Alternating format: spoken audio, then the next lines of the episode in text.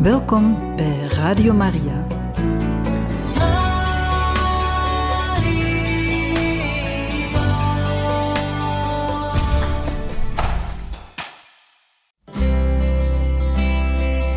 Welkom bij Boekat, een programma van Radio Maria.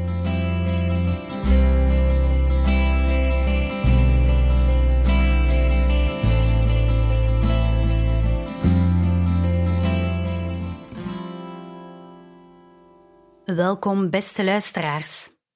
Vandaag gaan we lezen uit het boek Het paard en de jongen. Het is een derde deel, een derde boek van de Chronieken van Narnia, geschreven door C.S. Lewis. De Chronieken van Narnia, geschreven door C.S. Lewis en vertaald door Madeleine van den Bovenkamp Gordeau en uitgegeven door uitgeverij Kok in Kampen. Boek 3 Het paard en de jongen. Hoofdstuk 3 Ik, zei het meisje meteen, ik ben de Tarkina Aravis. En ik ben de enige dochter van de Tarkaan Kidrash, zoon van de Tarkaan Rishti, zoon van de Tarkaan Kidrash, zoon van de Tisrok Ilsombre, zoon van de Tisrok Arjeb, die rechtstreeks afstamt van de god Tash. Mijn vader is heerser over de provincie Kalavar en behoort tot degenen die het recht hebben recht op hun voeten en in hun schoenen te blijven staan voor het aangezicht van de Tisrok zelf. Mogen hij eeuwig leven. Mijn moeder, de vrede van de goden zij met haar, is dood, en mijn vader is met een nieuwe vrouw getrouwd. Een van mijn broers is gesneuveld in de strijd tegen de rebellen in het verre westen, en de ander is nog een kind. Nu wilde het geval dat de vrouw van mijn vader, mijn stiefmoeder, mij haatte, en zolang ik in het huis van mijn vader woonde, leek de zon donker in haar ogen. En daarom haalde ze mijn vader over mij als vrouw te beloven aan de Tarkaan Ahoshta. Nu is die Ahoshta van lage komaf, hoewel hij de laatste jaren bij de Tisrok, eeuwig mogen hij leven, in de gunst is gekomen door zijn gevlei en zijn snode plannen. Hij is nu zelfs Tarkaan gemaakt en heerser over veel steden, en als de huidige grootvizier sterft, wordt hij waarschijnlijk tot grootvizier gekozen. Bovendien is hij minstens zestig jaar oud, heeft hij een gebochelde rug en lijkt zijn gezicht op dat van een aap. Desondanks heeft mijn vader vanwege de rijkdom en de macht van die Aosta en omdat zijn vrouw erop aandrong, boodschappers gestuurd om hem mij tot vrouw aan te bieden. Ahoshta nam dat aanbod aan en liet weten dat hij mij nog dit jaar zou trouwen als het midzomer is. Toen ik dit nieuws te horen kreeg, leek de zon donker in mijn ogen, en ik legde me neer op mijn bed en weende de hele dag. Maar de volgende dag stond ik op, waste mijn gezicht, liet Willem en Mary zadelen stak de scherpe dolk van mijn broer bij me, die hij gebruikt had in de oorlogen in het westen, en reed er alleen op uit. En toen het huis van mijn vader uit het zicht was, en ik aankwam op een groene open plek in een zeker bos dat niet door mensen wordt bewoond, steeg ik van winnen mijn merrie af en trok de dolk. Daarna deed ik mijn kleren open op de plek waar ik dacht dat de kortste weg naar mijn hart lag en bad ik alle goden dat ik, zodra ik gestorven was, bij mijn broer zou mogen zijn. Daarna sloot ik mijn ogen, klemde mijn tanden op elkaar en wilde de dolk in mijn hart steken. Maar voordat ik dat kon doen, begon de merrie met de stem van een mensendochter te spreken en zei: O meesteres, dood u zelf toch alstublieft niet, want als u blijft leven, kan het lot u nog goede dingen brengen maar allen die dood zijn, zijn alleen nog maar dood. Ik zei het niet half zo mooi, sputterde de merrie tegen. Stil, mevrouw, stil, zei Brie, die volop van het verhaal genoot. Ze vertelt het allemaal op die prachtige Calormeense manier, en zelfs aan het hof van de Tisrok is er geen verteller die het haar zou verbeteren. Gaat u alstublieft verder, Tarkina. Toen ik mijn merrie de taal der mensen hoorde spreken, ging Aravis door, zei ik bij mezelf, de angst voor de dood heeft mijn verstand aangetast en bezorgt mij waanvoorstellingen. En ik schaamde mij diep, want iemand van mijn afkomst zou voor de dood niet banger mogen zijn dan voor een muggenbeet. Daarom maakte ik me voor de tweede keer klaar om toe te steken. Maar Winne kwam naar me toe en stak haar hoofd tussen mij en de dolk en overtuigde mij dat er vele goede redenen waren om het niet te doen en gaf me zelfs een standje zoals een moeder haar dochter een standje geeft. En nu was mijn verbazing zo groot dat ik helemaal vergat dat ik mezelf wilde doden. Aan de hele Ahoshta niet meer dacht en zei: O Mary, hoe heb jij leren spreken, alsof je een mensendochter bent? En Winne vertelde mij wat dit hele gezelschap al weet: dat er in Narnia dieren zijn die kunnen praten. En hoe zij zelf uit Narnia gestolen was toen ze nog maar een klein veulen was. Ze vertelde me ook over de bossen en de stromen van Narnia en de kastelen en de geweldige schepen, totdat ik ten slotte zei: In de naam van Tash en Azaroth en Sardina, de vorstin van de nacht. Ik wilde wel dat ik in dat land Narnia was. O meesteres, antwoordde de merrie, als u in Narnia was, zou u gelukkig zijn, want in dat land wordt geen enkele jonge vrouw ooit gedwongen tegen haar zin te trouwen. En nadat we heel lang hadden gepraat, keerde de hoop in mij terug, en ik was blij dat ik mezelf niet gedood had. Bovendien spraken Winne en ik af dat we samen in het geheim zouden vluchten, en ons plan zag er zo uit. We keerden terug naar het huis van mijn vader, en ik trok mijn vrolijkste kleren aan en zong en danste voor mijn vader, en deed alsof ik in de wolken was over het huwelijk dat hij voor me had geregeld. Ook zei ik tegen hem: O vader en o vreugde van mijn ogen, geef mij uw toestemming en vergunning om drie dagen lang alleen met een van mijn dienstmaagden de bossen in te gaan, om geheime offers te brengen aan Sardina, de vorstin van de nacht en van de jonge meisjes, want zo is de gewoonte, en zo hoort het, als een jonkvrouw afscheid moet nemen van haar dienst aan Sardina en zich op het huwelijk voorbereidt. En hij antwoordde, O mijn dochter en o mijn oogappel, dat is goed. Maar toen ik bij mijn vader vandaan kwam, ben ik rechtstreeks naar zijn oudste slaaf gelopen, naar zijn secretaris, die me al op zijn schoot had leren paardje rijden, toen ik nog maar een baby was, en die van mij meer hield dan van licht en lucht. En ik bezwoer hem dat hij niemand iets mocht vertellen en vroeg hem een bepaalde brief voor me te schrijven. En hij weende en smeekte me op mijn besluit terug te komen, maar tenslotte zei hij: Uw wens is mijn bevel, en deed alles wat ik hem gevraagd had. En ik verzegelde de brief en verborg hem aan mijn boezem. Maar wat stond er dan in die brief? vroeg Shasta. Stil, jongen, zei Pri. Zo bederf je het verhaal. Over die brief gaat ze ons alles nog wel vertellen. Op het geschikte moment daarvoor in het verhaal. Ga verder, Tarkina. Toen riep ik de dienstmaagd, die met mij mee de bossen in zou gaan, om de plechtigheden voor Sardina uit te voeren, en zei dat ze me de volgende morgen heel vroeg moest wekken. En ik maakte plezier met haar en liet haar wijn drinken, maar in haar wijn had ik kruiden gedaan waarvan ik wist dat ze daardoor een nacht en een dag lang zou slapen.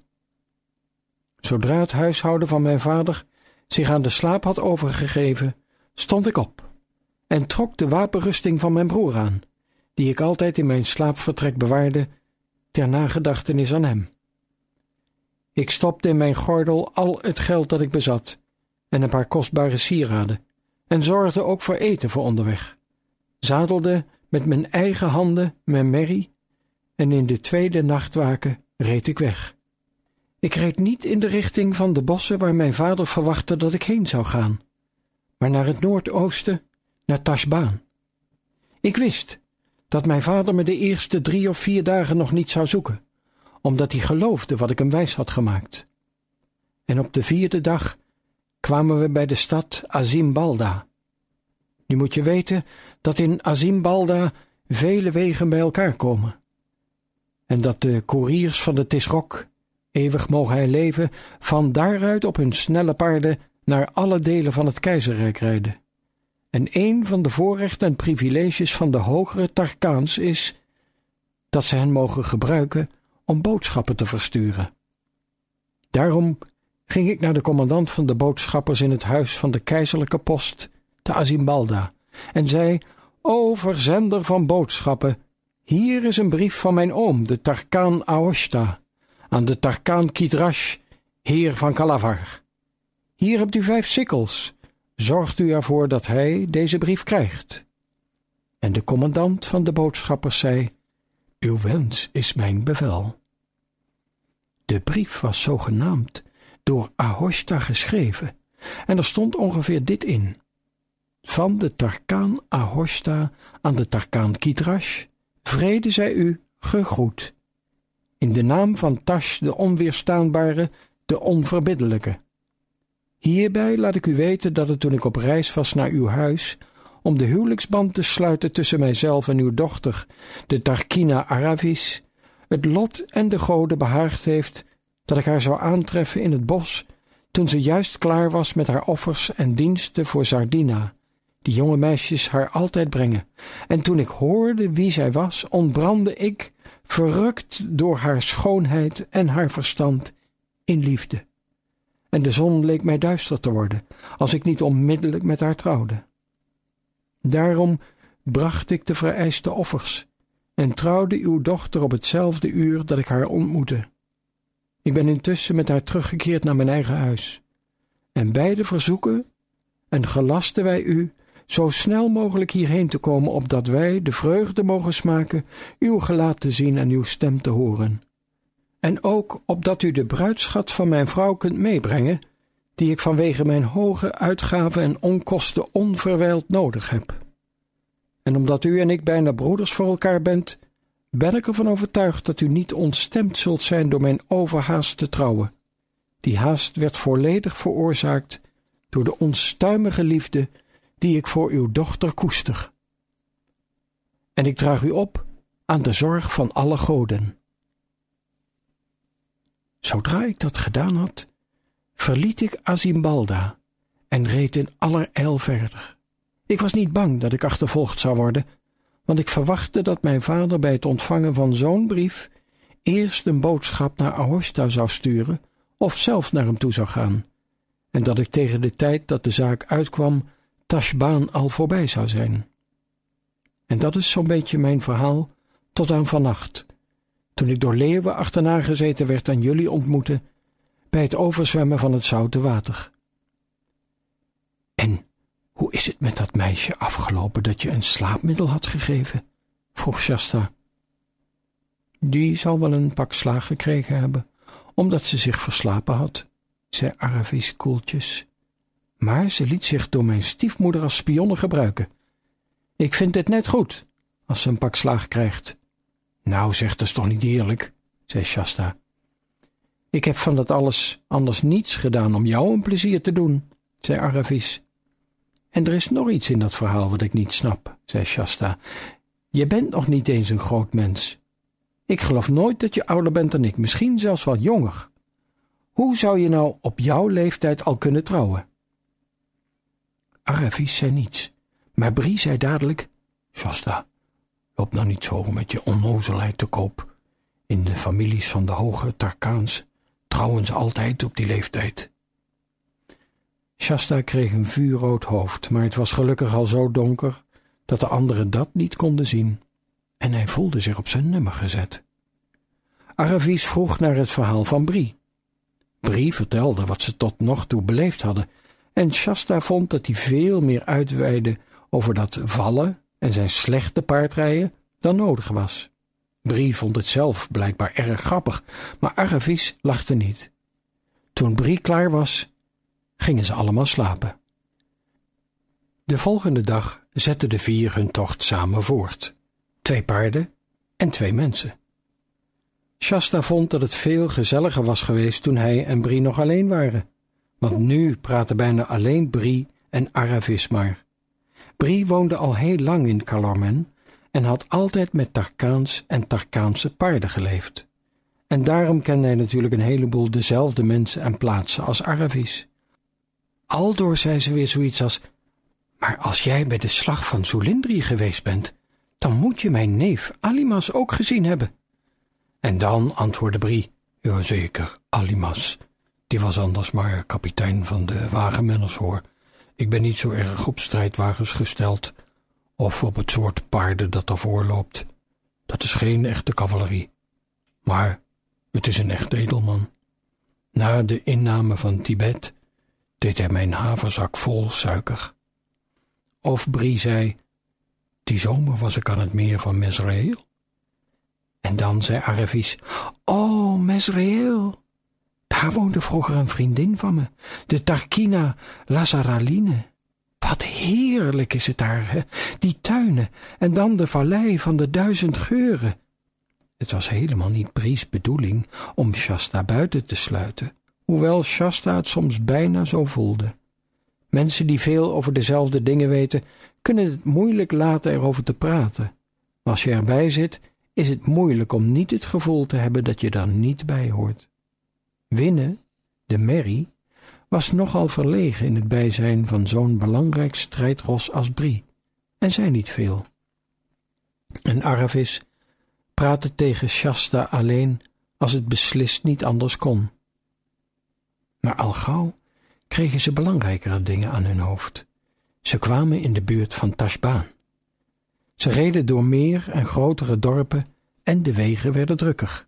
Ze reisden nu bijna alleen nog maar s'nachts en hielden zich overdag zoveel mogelijk schuil. En telkens als ze weer halt hielden, praten en discussieerden ze over de vraag wat ze moesten doen als ze eenmaal bij Tashbaan waren. Dat probleem hadden ze aldoor maar weer voor zich uitgeschoven.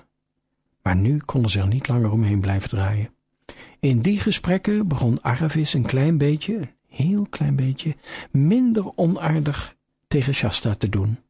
Meestal kun je beter met mensen opschieten als je samen plannen aan het maken bent, dan als je zomaar wat over koetjes en kalfjes praat.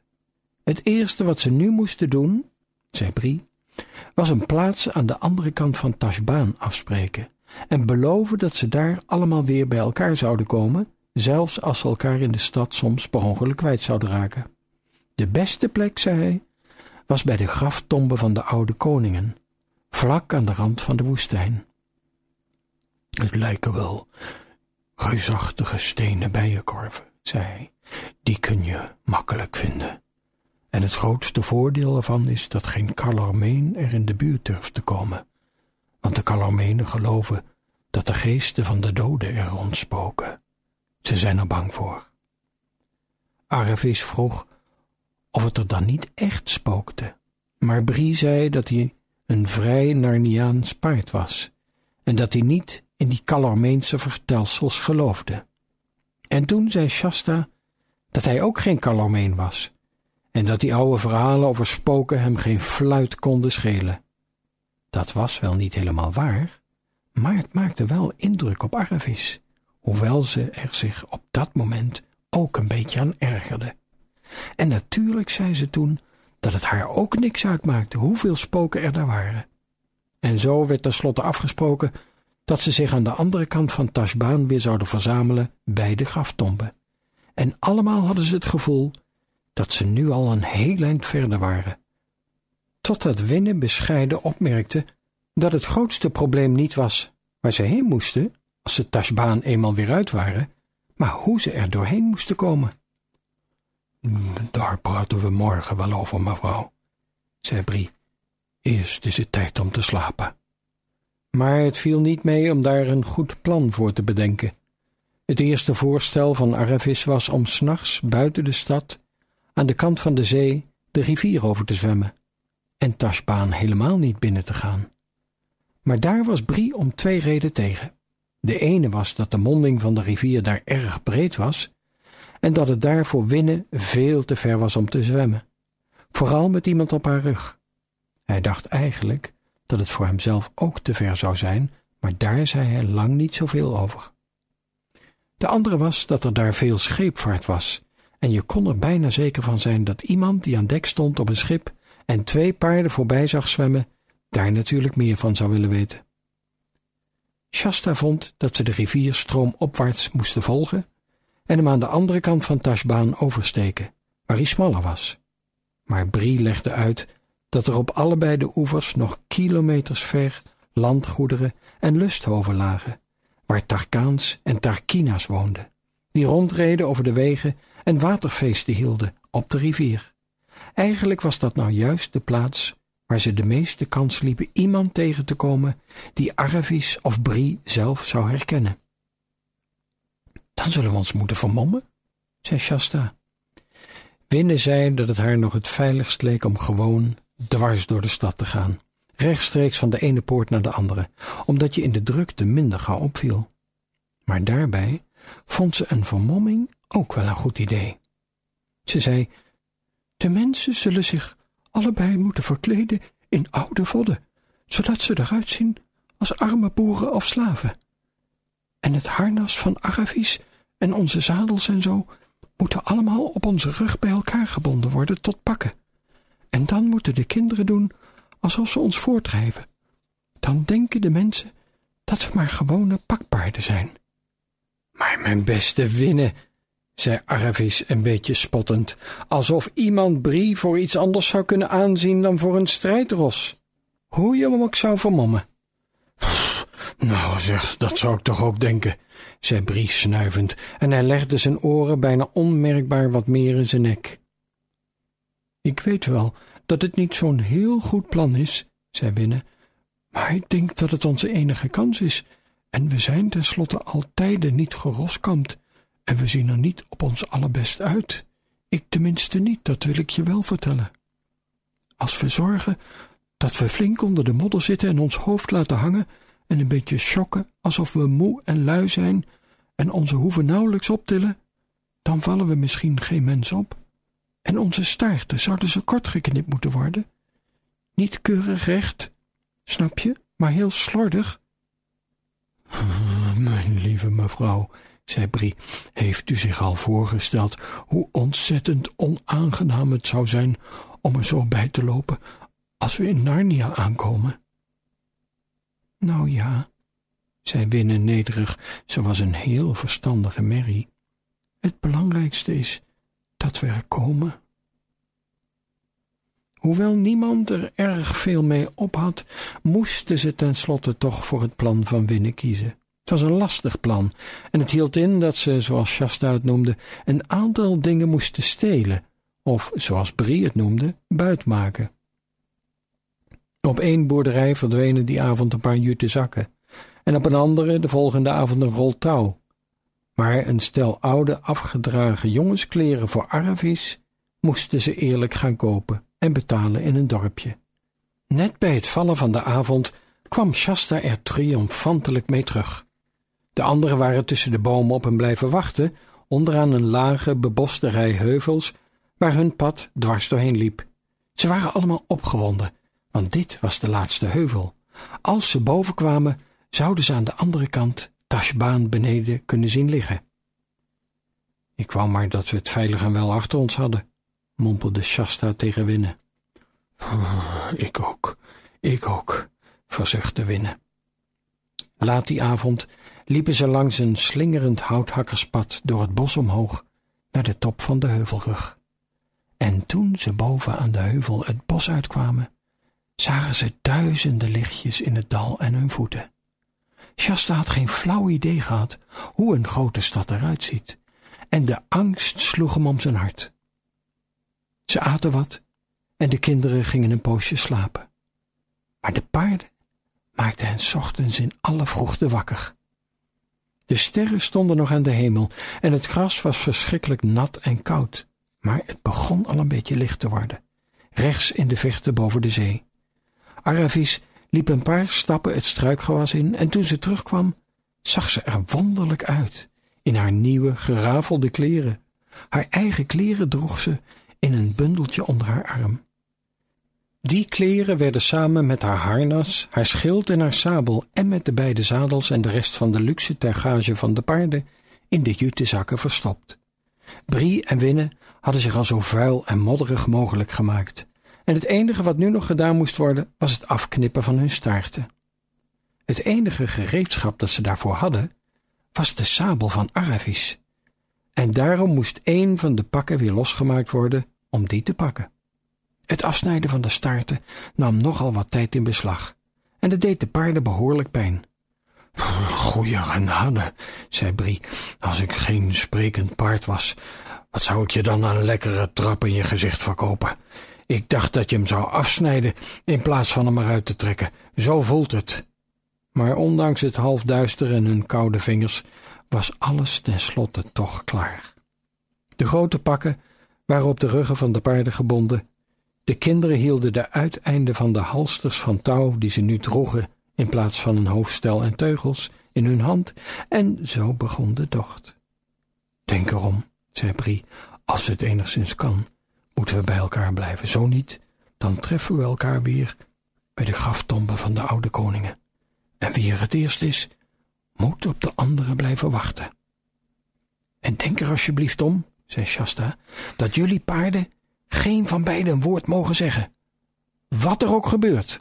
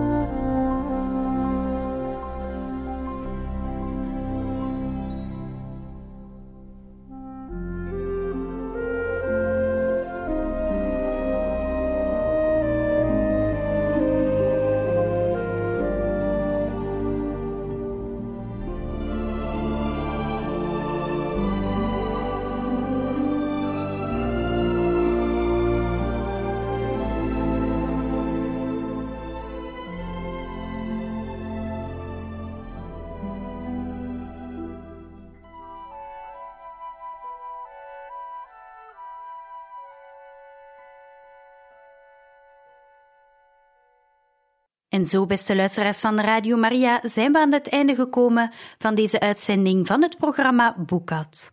We hebben gelezen uit het boek Het paard en de jongen van C.S. Lewis, het derde boek van de Chronieken van Narnia. Tot de volgende keer.